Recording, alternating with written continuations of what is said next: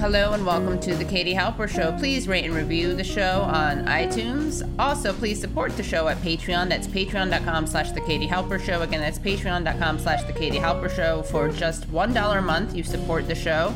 If you donate $5 a month, which is like what, half a drink or a drink, depending on what you drink and where you live, then you get access to extra episodes extra interviews or extended chats. So, for this week, for instance, I'll bring you a great chat that I had with Jennifer Perelman, where we talk about animals, the New York primary.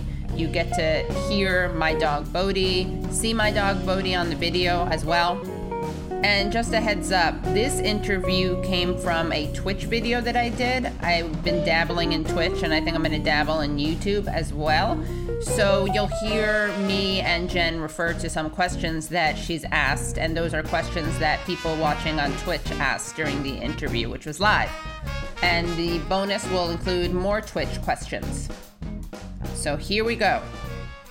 Very excited to have on Jen Perelman. Jen is running for Congress in Florida against Debbie Wasserman Schultz, who you may have heard of. DWS, not to be confused with DSW, which is Designer Shoe Warehouse. Jen is an attorney.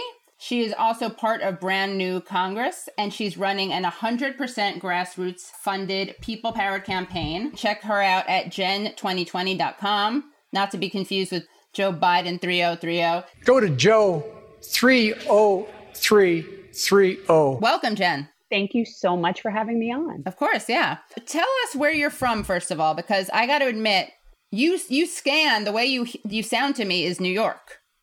But Yeah, you're but you're not. You're right. Floridian. No, but I do take that as a compliment that I sound like a New Yorker. But The um, highest. truthfully, I no, I'm a native Floridian. I was born in North Miami, Florida. Actually, I'm a second generation native Floridian. My dad was born down here, which is almost unheard of. Yeah. But his family is all from Brooklyn, and my go. mom's family is Philadelphia. But um, yeah, I mean, when you look at people, especially Jewish people in South Florida, it's essentially a part of New York that broke off and coasted down here. Right. Tell us why you joined the race, um, and tell us about yourself and what made you want to get into this into this business, this not very lucrative business of running for uh, for Congress. you know actually i was asked to do this so i this was not a career move for me it still isn't a career move for me i do see it as a term of service that is the, the major premise of our campaign i do not have lifelong ambitions of sitting in congress um, i'm actually worried that there won't be enough showers in a day to deal with the nonsense there but I, my background is actually a journalism background. I went to school to be a journalist. My background from there went into marketing communications. I was doing media relations for a state chamber of commerce in Indiana and spending an, a lot of time at the state house and working on policy and you know really getting to know the process and i really liked it and that's when i decided to go to law school so i ended up doing criminal defense work which i really love um, i still do like criminal work a lot i i think it's important criminal justice reform is one of my key issues and that comes from my time doing criminal work and really what i'm about is justice Yeah. it's all kinds of justice. And it's about using my privilege, which right now I am in a position of privilege. And that's it's it's very I feel like it is incumbent upon me to use that for people that are not in a pri- privileged position. Um, but now I grew up very working class. My parents are working class. I, I'm the first person to go to college in my family. Um, so, you know, I grew up with working class, very um, old school Jewish values in North Miami Beach. And I just happen to be in a position right now where, I mean, how many people can afford to take two years essentially of their life and dedicate it, raise the money, and do this? This is why regular people can't participate in the process. Right. So my goal is to get eventually to a place. Well, I support publicly financed elections, but my goal is to use this as a platform so that to open it for everyone else because that's what this needs to be. And it's interesting that your background is in criminal defense. I mean, it makes sense. Uh, hey, that rhymes. I didn't even plan for that. Uh, I've I've had on the show um, Tiffany Caban, Chesa Boudin, and Larry Krasner, all of whom ran as decarceral DAs, um, two of whom were elected. And they face a kind of similar issue, I think, as as someone who runs for Congress, right? Which is that you're entering a system that's pretty fucked up but you're able to do amazing things. You're infiltrating it, right? So, what are some of the things that you, when you win, will be able to do? That's contingent also upon how many other people that are non corporatists win um, my same cycle, because really what we're trying to do is chip away at the corporate establishment. And it's not something that's going to happen. I mean, we went from, I think, nine to 40 or so representatives in Congress that are non corporate Congress people. And so that's a step in the right direction, but it's certainly not enough to really push through what we want to push through. So, really, what I say is it's about adding to our numbers and being one more person that cannot be bought and is not beholden to the Democratic establishment. Yeah. You know, I I don't feel any any connection to them really whatsoever, other than I'm registered as a Democrat. I've been a Democrat my whole life, but I was a Democrat thinking they were the Labor Party back, you know, when I was growing up. So, you know, the way I see it is I'm actually a real Democrat and they are, you know, corporate pod people like from the body snatchers that have taken over what should be a Labor Party. So, you know, yeah, I think it's really just about adding to our numbers at this point until we can get enough people in. But I mean, immediately I would sign on Pramila Jayapal's Medicare for All bill. I mean, there's a there's a stack of progressive legislation that I would very quickly just add my signature to, you know. So that would be the first thing. Did you feel a, a shift in 2016? Like, did that change your politics or your view of politics or your view of the media? the way it, it, did for me. Like I, I was I was always aware that the Dems and Republicans were too similar, but I really it wasn't I think some with Sanders in the race when I when it was clear how viable someone like him was, it kind of opened up the horizons of what's possible and it exposed the people who oppose that stuff as being opponents of it right? Not just these pragmatists who, well, we got to vote for these Dems because they're the lesser of, of two evils. Like there was someone else who entered the race who um, had a different view.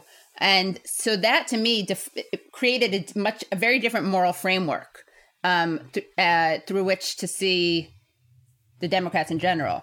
Were you already there or did you change the way you saw things or? I I was somewhat there. For me, it was really more about the 2000 election. Yeah. Um, I was living in Texas at the time, and I had been a lifelong Dem. I actually campaigned for every. And the truth is, up in I even campaign up until I campaigned for Obama for his for the 2008. I, I didn't the second term. Um, I always was involved politically, and I I've always been pretty progressive and left. We didn't necessarily call it that because we were just Democrats, you know. Right. Like I said, I feel like I've stayed where I've always yeah, been. Right. You know, I'm pro labor, pro environment, and anti war. I'm where I've always been. They all moved to the right. Right. Um, so, you know, for me, I think that I was very happy in 16 that Bernie was running. I had known about Bernie for years. I wrote a thesis in law school about same sex marriage. And um, because of Vermont being on the forefront of that, his name had come up several times in my in my writing. So I was aware of him and I was very excited to see him running. But I will say for me personally, 2016 was the first time really in my life that I didn't feel like I voted for the lesser of two evils. And I didn't vote for the lesser of two evils, and I don't regret it for a second. And I will never do that again. So for me, it was that turning point was that, but not in terms of like philosophically, I've always been um, what you would call progressive philosophically. Right. Yeah.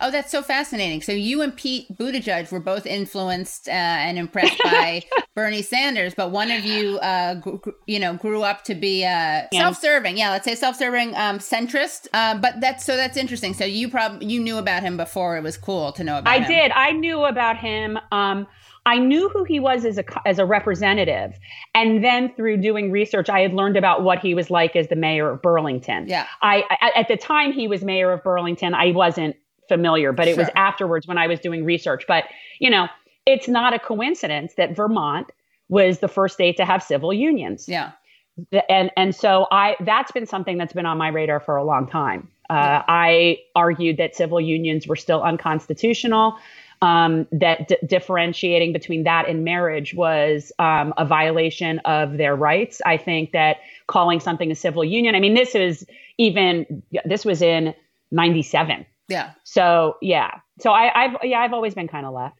Yeah. And um, tell us about Debbie Wasserman Schultz. Why does she deserve to be uh, run against? It's interesting because most people probably watching this know her from the 2016 DNC fiasco, where she she was the head of the DNC, and during that time, um, between her and Obama, I think they lost more than a thousand seats across the country. Uh, you know, which is a definitely a sign of her leadership. And they also, she also financially ran the organization into the ground to the point where it was completely dependent on the Clinton Foundation, and that's another can of worms. But you know, she didn't do a good job overseeing the DNC. And that's what most people know her for. But right. the reality is, she is just a corporate bought tool. And, and it's no different than anybody else's um, incumbent that they're dealing with that's a corporate tool. She, I just happen to know her because she's my corporate tool. So I, she's been my rep for 16 years. She takes money from literally i cannot think of one industry that i don't that i don't find abhorrent that she doesn't take money from so everything from payday lenders fossil fuel um, florida power and light big sugar um, private insurance companies um, big pharma for-profit prison industry uh, payday lenders everything you can think of that would basically be contrary to the needs of regular people that's right. who she takes her money from yeah. So I think all of those people need to be primaried. Yeah. Tell brand new Congress, do you have to be like nominated? Is that the process for brand yes. new Congress? Okay. So, and that's, that's good because you, I always say you want a reluctant administrator. A lot of assholes want to be powerful. so you want a reluctant administrator. You want uh, someone who, who doesn't want to run for office. I mean, there are great people out there who have willingly uh, run for office. I'm not gonna, I'm not gonna lie but it, it's a cool thing when when you're nominated. So who nominated you? Um, a woman named uh, Xenia Perez, actually, who I had met through Tim Canova's campaign in 16. She was um, working for him, and she was very involved with BNC.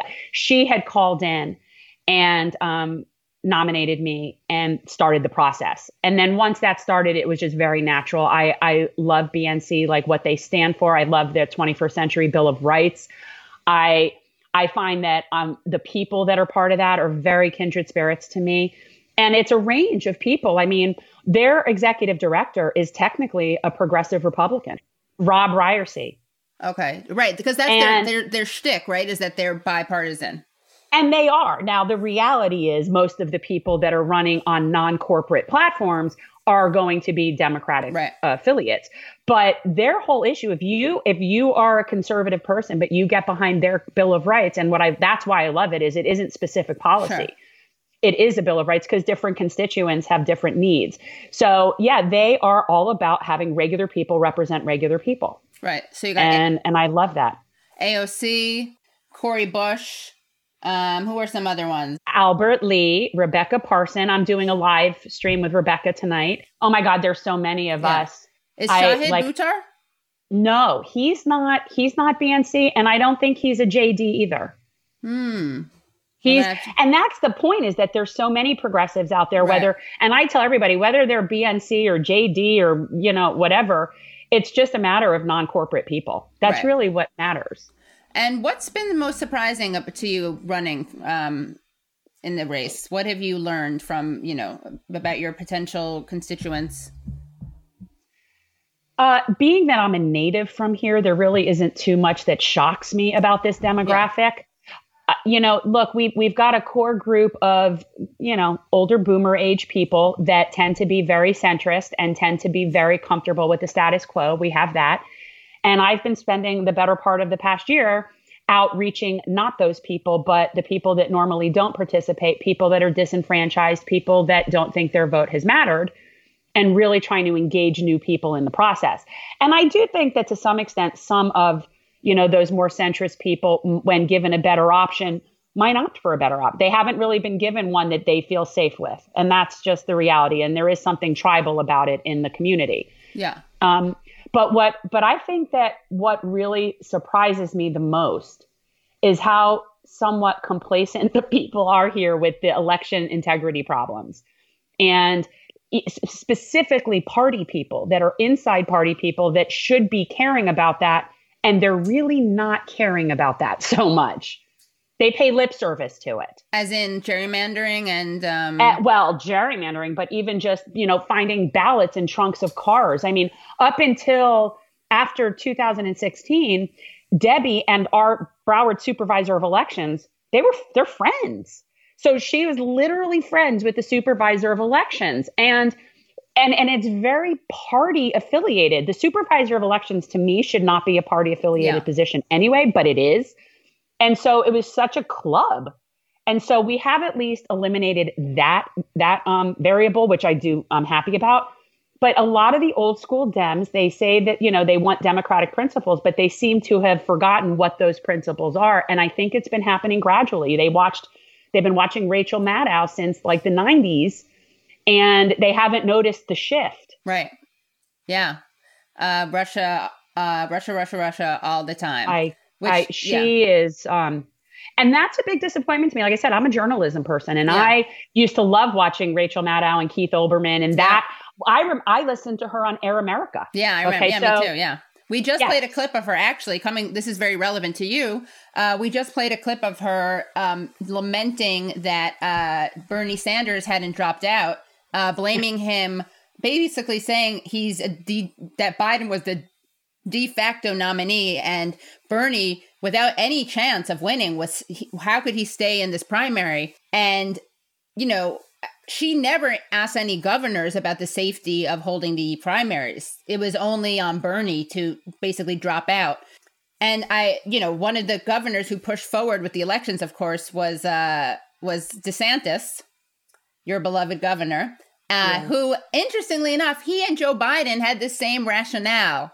They both referred to the Civil War as an example of a time when they didn't stop the vote um, which is such a, a bullshit comparison. like no one was like, you know, during the, um, you know, this pandemic, we also voted because a, a war, inconvenient as it is, disruptive as it is, is also not a communicable disease. Um, so what what was it like? What what's it like in Florida, and how how, how did people respond uh, to to the call to vote? And have you seen a lot of spring breakers partying on the beach?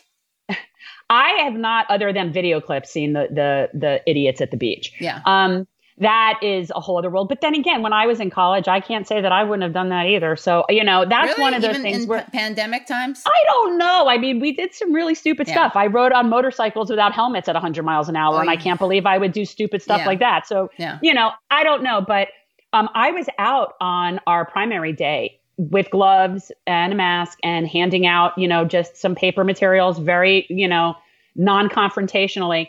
And it was very, very slow at the polls. Now, yeah. that being said, a lot of people here had already voted in early voting, and a lot of people here vote by mail. Yeah. So, so, but it was very slow at the polls. Most people were not out on it. It was not a typical primary election day by any stretch here. Right. Someone asked, um, what are your uh, three issues that you would never compromise on, no matter what? Actually, that there's a lot more than three, but my I'll just go with what we say are our top three campaign issues: Medicare for all, Green New Deal, and criminal justice reform. And more specifically, with criminal justice reform, we need to abolish for-profit prisons and decriminalize marijuana.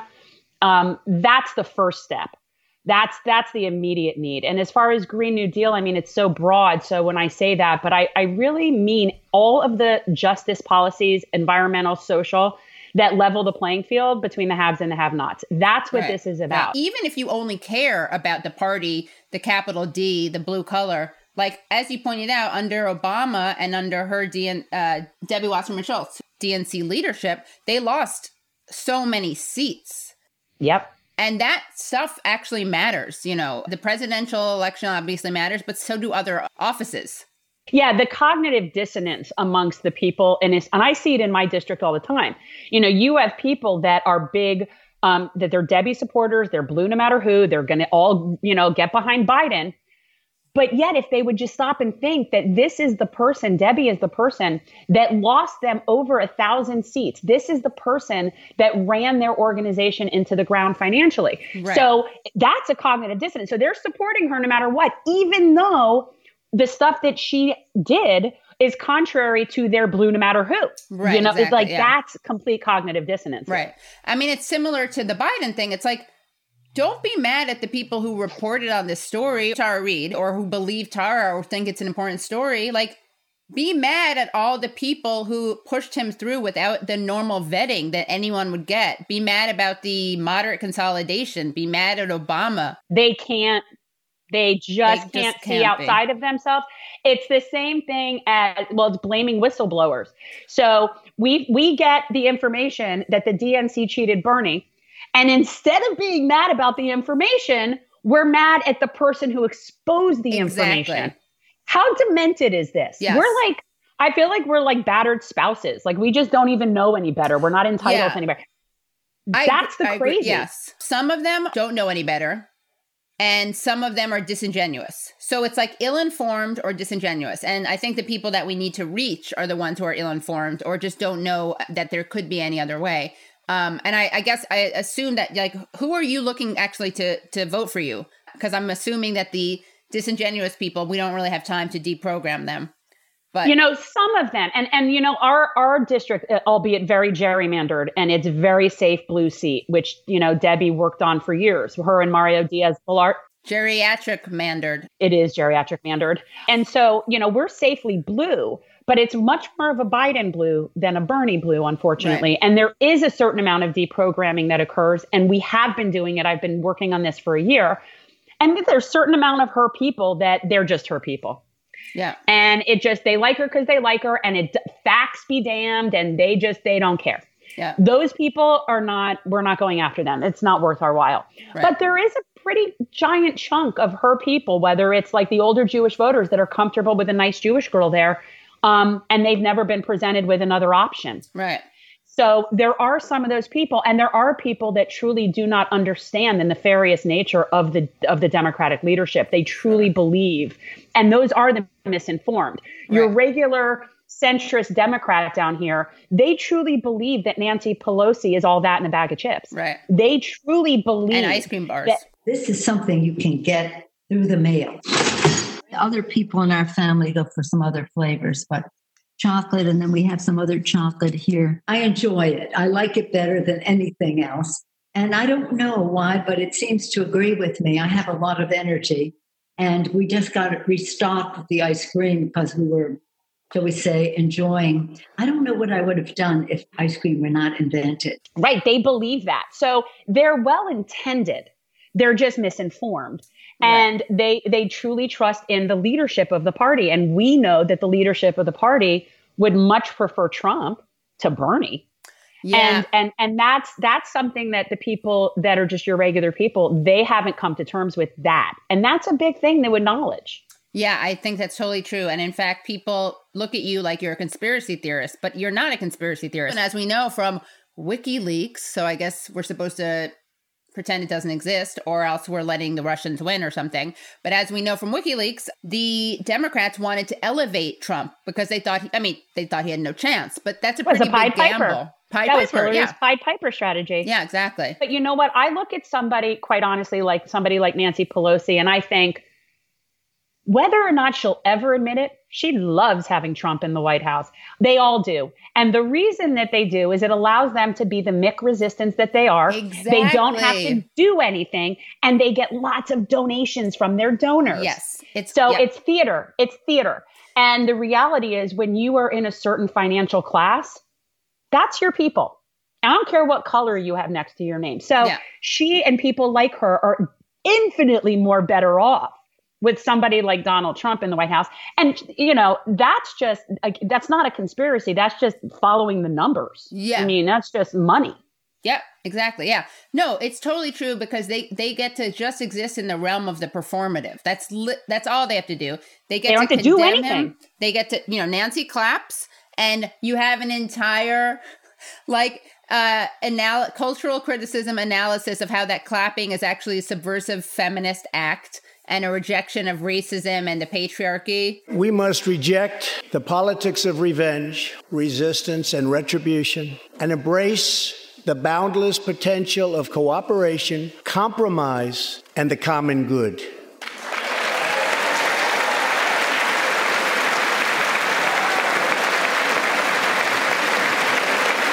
Yeah, like her her pre-perforated papers that she tore. Yeah, uh, yeah, where that's where they the, we should Papergate. This yeah. is theater. I know, ripping up his speech. God bless you, and God bless America. Thank you very much. I mean, it's ridiculous. Also, she gave him a standing O, right? Like she, she. If if we're just analyzing optics, she didn't need to do that. No, and more importantly, and this is what I try to tell people: what does she vote for? What does she stand for? What does she fight for? What does she support? Yeah. When when none of those have any substance to it, the rest of it doesn't matter. I right. don't care how arrogantly and condescendingly she claps behind his back if she's still going to go ahead and vote for an insane military budget. So, in other words, he's a crazy rogue person that we can't trust. Let's give him some more money in the military. Exactly. Exactly. Or he's a crazy so, person we can't trust. He needs to be harder on Putin, who's an evil person. Um, because what's going to happen? Same thing with Kim Jong Un. Like they literally want nuclear war. I don't. well, they like people like an enemy. People like yeah. to have an enemy. They like to have an enemy. With the Democrats, they love Trump as the enemy. He makes right. a perfect. You know, they love getting their pitchforks out without actually having to do anything. Yeah, exactly. It's right. all symbolic. Yeah. And um, I always I, the Russia thing has always amused me. And I love trying to get people to follow it to a logical conclusion when people are like, oh, well, it's the Russians. Right. And I always say, what's their end game? Where, yeah. What's their and where are they going? Are they going to be piling up on our shores with weapons to take us over? Are they planning to dominate with their eight military bases around the world and the economy the size of Spain? I mean, what what is their end game? Are they are they a threat? Are they and of course not. Of course not. Like that it, it's just nobody wants to be logical. Right. And what and what's the end game also if Putin is this exactly like if they are this threat and Trump has dementia, as they say, and uh, is a Cheeto Mussolini unprecedented threat. Why do you want you you want him doing as little as possible with other countries? Correct. Like you don't Correct. want him ratcheting things up. Kim Jong Un. I just look. It's all what we've been doing for years. It's fear of the other. We other, and everybody's the other. It's immigrants. It's Muslims. Sure, it's right. the Mexicans. It's whoever, whatever.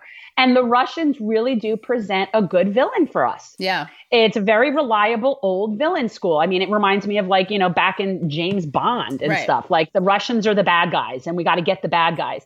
Right. And, you know, the reality is when you come to terms with that the color war is a color war and that really the only color that matters is the green of the money. Right. Then you also see that beyond the borders. And I see it beyond the borders. So to me, whether or not Trump is in bed with Russian oligarchs or American oligarchs, it really doesn't matter much to me. Right. And good, the people really I have infinitely more in common with a mom in Russia than I do with, you know, potentially a mom in, you know, Beverly Hills. Yeah. So, you know, it's just more things to try to separate us. And so, no, I don't fear the Russians because they're just people like we are trying to get their kids from point A to point B. Right. Yeah, no, that's a great point, and I, very few people have made that point, but that's a great point. Yeah, um, about the beyond border stuff. Um, it and- doesn't, you know, look, and I'm not saying I'm for open borders. I'm not for open borders. I do think we need to maintain borders. That's not what I mean. But when you start looking at, at the border as that, that's sort of like the defining line, it just isn't. Well, We're it's, all yeah, it's nationalism and jingoism. Yes. Okay, we got to go there now. What is your position in terms of open borders, non-open borders? What's a, a humane immigration policy? Well, you know, I actually this is one of the weird things where I'll mention Julian Castro because I actually liked what he yeah. said about this um, when he was running, and I actually clerked law clerked with the Castro brothers, so oh, really? I know them. So I'll yeah. Um, Did so, you could you, you tell know, the difference between them? Yeah, they don't look that much. They don't look the look same. If they're next to right. each other, they don't yeah. look the same. I think they're fraternal. Yeah, we're gonna have to look into that. Yeah. Yeah, I'm not sure, but they don't look identical. Like yeah. when they're standing there, they don't. Yeah. Um, but you know, the concept of that, yes, violating our laws by coming over illegally does need to be addressed. Um, it doesn't need to be addressed as criminal law. It can be addressed civilly, and that's essentially what Julian was saying was about that. It should be more of a civil citation. You want to fine people you want to maybe add a couple of, you know, add tack on some time to their ability to become naturalized, mm. whatever you want to, whatever, that's fine.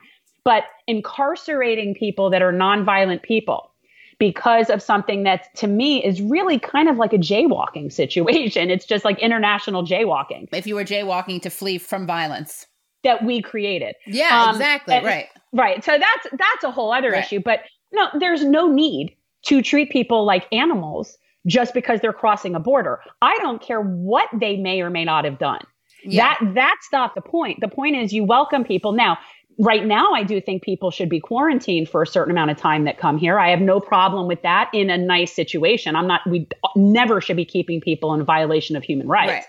But you know, no, there is there is no reason that we don't have normal immigration policy and it should apply evenly no matter what country you're from.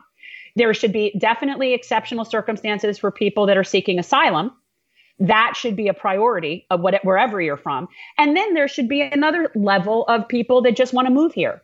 And those people should just be treated the same no matter what country they're from. I grew up down here. I have seen firsthand the difference how we treat Cubans oh, versus how we oh, treat Haitians. Haitians, yep. And it always disgusted me. You know, I look at people, if you're willing to risk your life and take your child on a tire raft across the ocean, you're fleeing something pretty horrible. Okay. That that is not something that we should just then take that person and then further incarcerate them. That's not what this should be about. So I, I believe that no, I don't believe in open borders. I do believe we need to have a sound process. But in general, we, we treat immigrants automatically like they're prisoners. I don't mm-hmm. understand how that happened. Right. Why yeah. are we doing that? And the Cuban versus Haitian thing is just to, so people understand that they get there's a big if if Elian Gonzalez not to age, date myself but if Elian Gonzalez had been Haitian there would have been no uh, controversy uh, in terms of like no Haitians yeah. literally and I've seen this on our local news. I've seen it being filmed live. Boats of people literally pulling up on the shore and scattering and running and and the and the law enforcement chasing them down. Yeah. Now if you're Cuban, you then get asylum. Right. You get asylum, you get treated differently, you have the benefit of all sorts of legislation that's in your favor. If you're Haitian or other it's not just Haitian, I mean it's, you know, but here we have a large Haitian population, yeah. then you just get sent back and the right. hell with you. Yeah. And by the way, we'll profit off of you for incarceration for as long as we can before we send you back to where you came from. Yeah.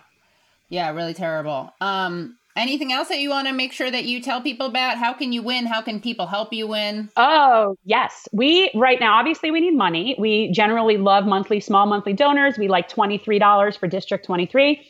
You go to jen2020.com. And right now, what we really are amassing are phone bankers. We need people. It's so easy. You do it from your home. It's a very user friendly program. I have people all over the country doing it. And you can sign up at jen2020.com. We also want to very much promote absentee voting. So we have a way to link people that are um, in Florida and in my district to our to request their absentee ballot. And really, the key thing is for everyone to be registered as a Democrat by July 18th because we have closed primaries. Which means that not registered, you can't vote. You have to be registered as a Democrat by July 18th in order to vote for me August 18th in the primary. That's how she sits there as long as she does. So we'll have to have you back on. And um yeah, you should invite me on with you and Matt. You know, I've I've known about him a lot longer than I've known about you too. Well, right. he's older too, but yeah. uh well, yeah, like I've read his books. Yeah, so you know that's just a whole different thing. Yeah, but, maybe we yeah. can have an episode of um of people running against big corporate Dems. Yeah, we have I mean, Shahid the, Buttar on. Yeah, I look, I took my monthly money from Bernie and put it towards Shahid. Yeah. Was that before or after he suspended? It was right after. Yeah. It was right after. I and I felt a little bad. I mean, he's still saying his name's on the ballot, but I'm like, you know what? If you're not fighting, if you're not fighting, I got to give that money to someone who's fighting, you know? Yeah. So so I switched it over and quite honestly, I've thought this from the beginning, whether or not I win, I still I got we got to get rid of Pelosi. I'm yeah, sorry, but but that's like a huge that would be a huge um plus. At this point, I don't know what's good. Like this has been it's I feel like I'm almost like look for a camera sometimes like I'm on candid camera like how ridiculous right. this is. Like this is a farce. We are the laughing stock of the world. We're literally deciding between a man who says grab him by the pussy and a man who allegedly did grab someone by the pussy. Right. Well, and, and he allegedly did also. He grabbed multiple people by the pussy allegedly. Oh, Trump? Yeah. Oh, yeah. yeah. You know, I just prefer my wolves dressed like wolves. I get that they're really, just yeah. the way they are. I get it. Trump has been Trump since the 80s. He hides nothing. He is who he is. Unmasked. No excuses. And I didn't vote for him. That's not my pick. I think he's disgusting. But at least you know what you've got there.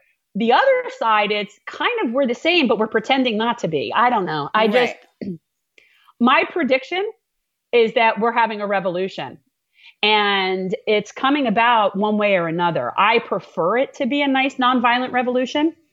I, I see this getting a lot uglier, unfortunately. I think that you're every day you're one more desperate person who loses a family member because they don't have health insurance or they can't get their kid, you know, educated how they want. You are one angry, desperate person away. Yeah. From from violence at any given moment. And right now with this pandemic, how many more desperate people do we have? Right. You know, we yeah. have we live in a country with more guns than people. Do the math. And I'm not a proponent of yeah, it. I'm right. not, you know. Right, right. You're just uh you're not encouraging it. You're predicting No, it. not at all. But yeah, that's what I predict. I predict that this is going to get really ugly. I predict that the more desperate we have, the more people that are desperate, the more potential criminals there are. And you're talking about crimes of necessity. Yeah. You're talking about crime. So you're putting people in dire straits. When you put people in dire straits, you cannot predict what they will do. And that's where we're going. Yeah. And and so I I wish it weren't that way. I wish we had Medicare for all and you know a lot of things. But you know the the wealthy cannot build moats wide enough. And the the natives are getting very restless and that I support. I support I think we should be having a nationwide worker strike. I think that we should all be out in the streets with yellow vests. Uh, you know, I welcome that. I wish they came with our cars like they do in France. Right. Um, yeah. But that's what needs to happen. And, you know, when Bernie suspended his campaign, I had this sort of secret dream that the next day he was going to, and this of course is, is my delusion, was going to get up and say, the reason I'm not running is I'm leading a worker strike national, nice. everybody get in the streets yeah. and it'd be like, Woo! So, or, you or know, he's going to be the face of, or he's running, uh, as your, as your, uh, running mate. He's going to be your running mate in the, in- what, you know, but I just thought, okay, he's going to suspend, but there's something good coming. Nope. Um, and now I just sort of sit here. Bernie voluntarily left. I know. So I don't know what that means now. See, that's that's what the real problem is for me in really assessing this this setup at the end with the delegates. There's a whole other debate, uh, the uh, which is how Biden is harm reduction. I, and some people see that. It depends on your perception of what is harm reduction. It's on how you see Trump.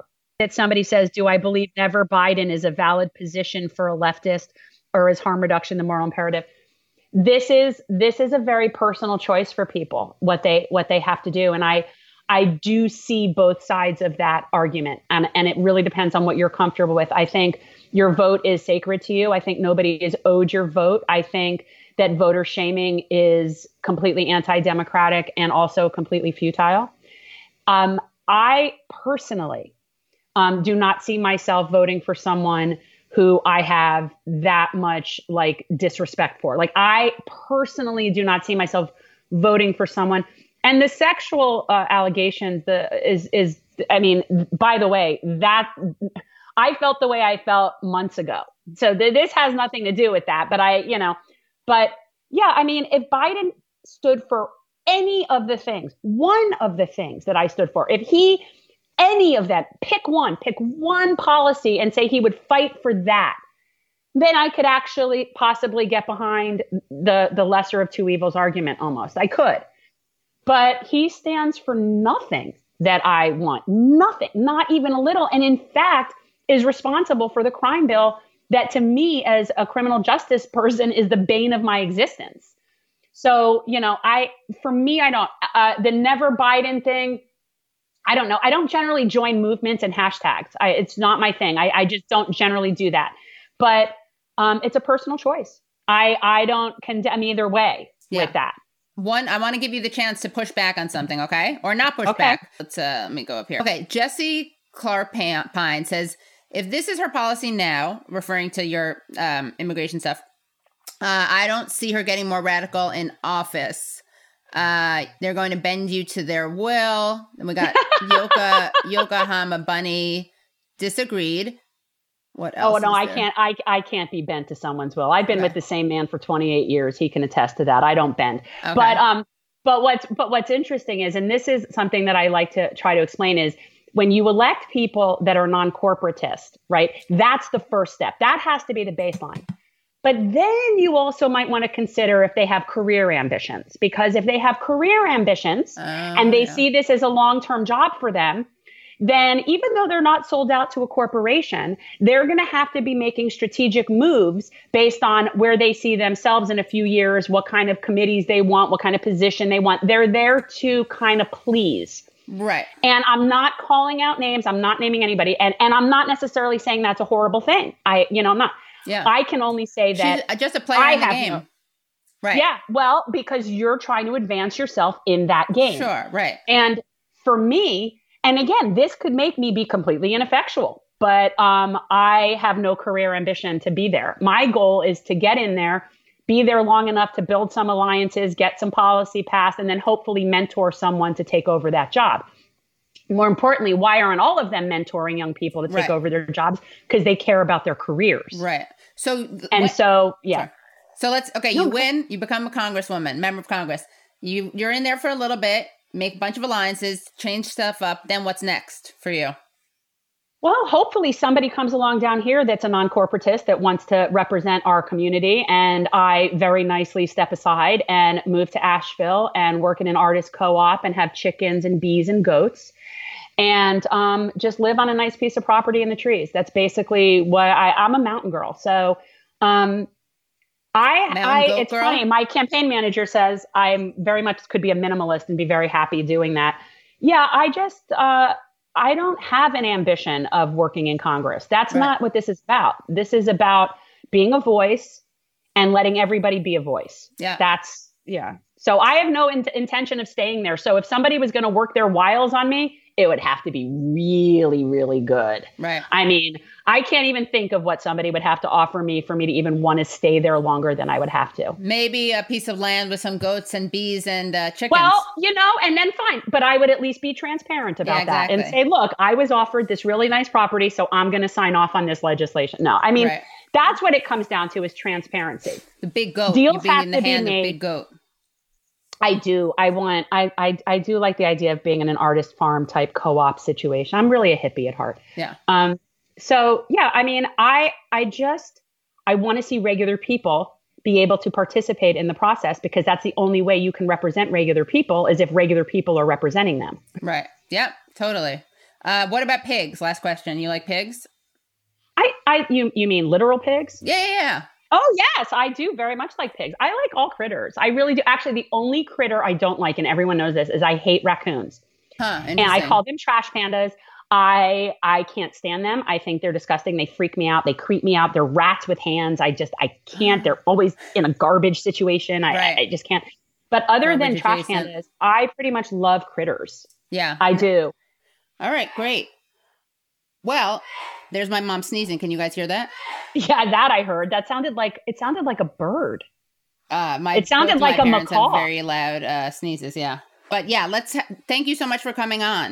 Um, Absolutely. Thank you so much for having me on. I've been Yeah. I've been excited to meet you for like the longest time. Yeah, and post quarantine, we will uh, we will convene in person. Yeah, you know, I was planning on coming back up to New York at some point um, for uh, some meet and greets, and then apparently that got Yeah. Put on permanent hold. Yeah. All right. Well, thank you so much. Thank you so much, Katie. Bye. thanks so much for listening to the Katie Halper Show. Don't forget to rate and review us on iTunes. I'm also starting to do some videos, which you can check out on YouTube. I'll also put those on Patreon, so those are easy to access. Those will not be behind a paywall. And to support the show, go to patreon.com slash the Katie Halper Show. Again, that's patreon.com slash the Katie Halper Show. You can support the show for as little as $1 a month. And if you support it at $5 a month or more, you get extra interviews and extended chats. The Katie Halper Show is produced by Josh Bregman, edited by Ted Reedy, and our theme song is by the band Cordova. Thanks so much for listening to The Katie Halper Show, and see you next time.